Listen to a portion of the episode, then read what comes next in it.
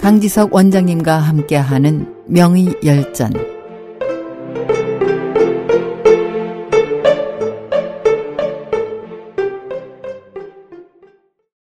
SOH 청취자 여러분 안녕하십니까?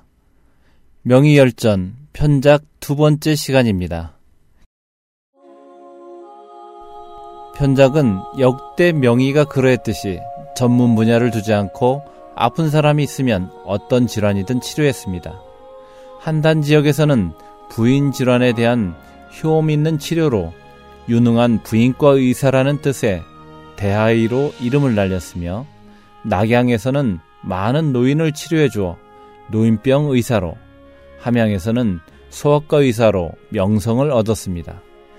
이렇게 편작은 못 고치는 병이 없을 정도로 다방면에 통달한 명의였습니다. 투시와 진맥을 통해서 가장 효과적인 치료법을 택했던 편작이 제 나라의 왕 환우를 만났을 때의 일입니다. 환우를 진단하고 난 편작은 환우에게 아뢰었습니다. 전학계옵선 지금 병이 그리 깊지 않아 살갗에 있긴 하지만 이내 깊어질 수 있습니다.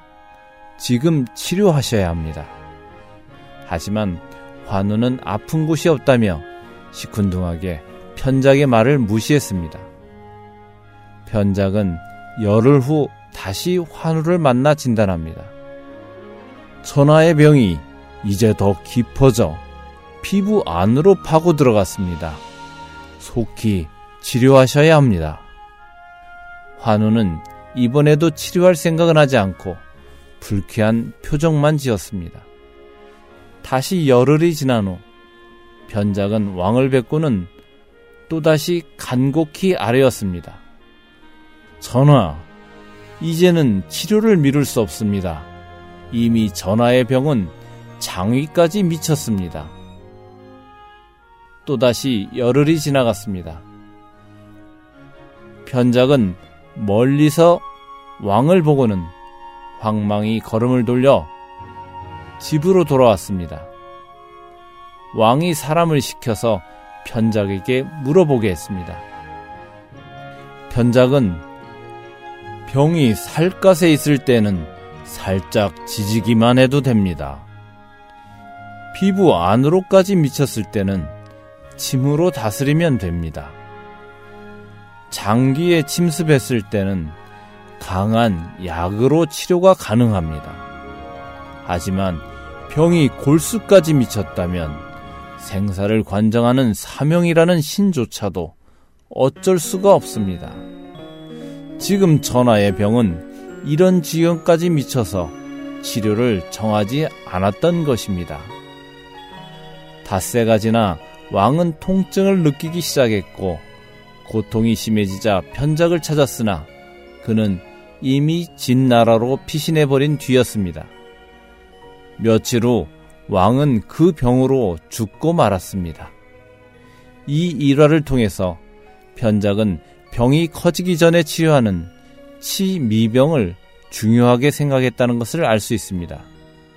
편작은 훌륭한 의사라면 환자의 병이 어떻게 발전할 것인지를 미리 알고 치료할 수 있어야 한다고 강조했습니다.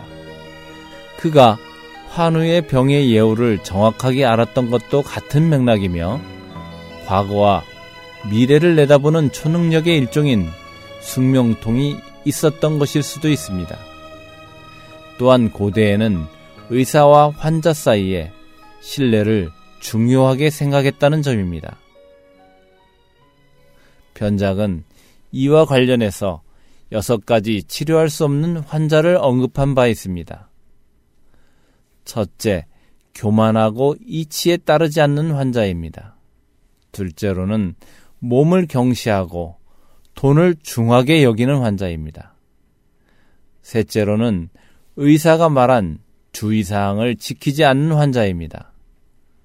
넷째로는 음양과 장의 기운이 일정치 않은 환자입니다. 다섯 번째로는 극도로 허약해서 약을 먹을 힘조차 없는 환자 역시 치료할 수 없습니다. 여섯째로는 무당을 믿고 의사를 믿지 않는 환자입니다. 편작이 전국을 돌며 탁월한 의술로 아픈 사람을 치료해 주어 명성이 온 세상에 두루 알려지자 진나라의 태희 영승인 이해는 자신의 의술이 편작만 못함을 시기하여 사람을 시켜서 편작을 살해하게 했습니다. 편작은 인도의 기파와 함께 명의의 대명사가 되고 있습니다.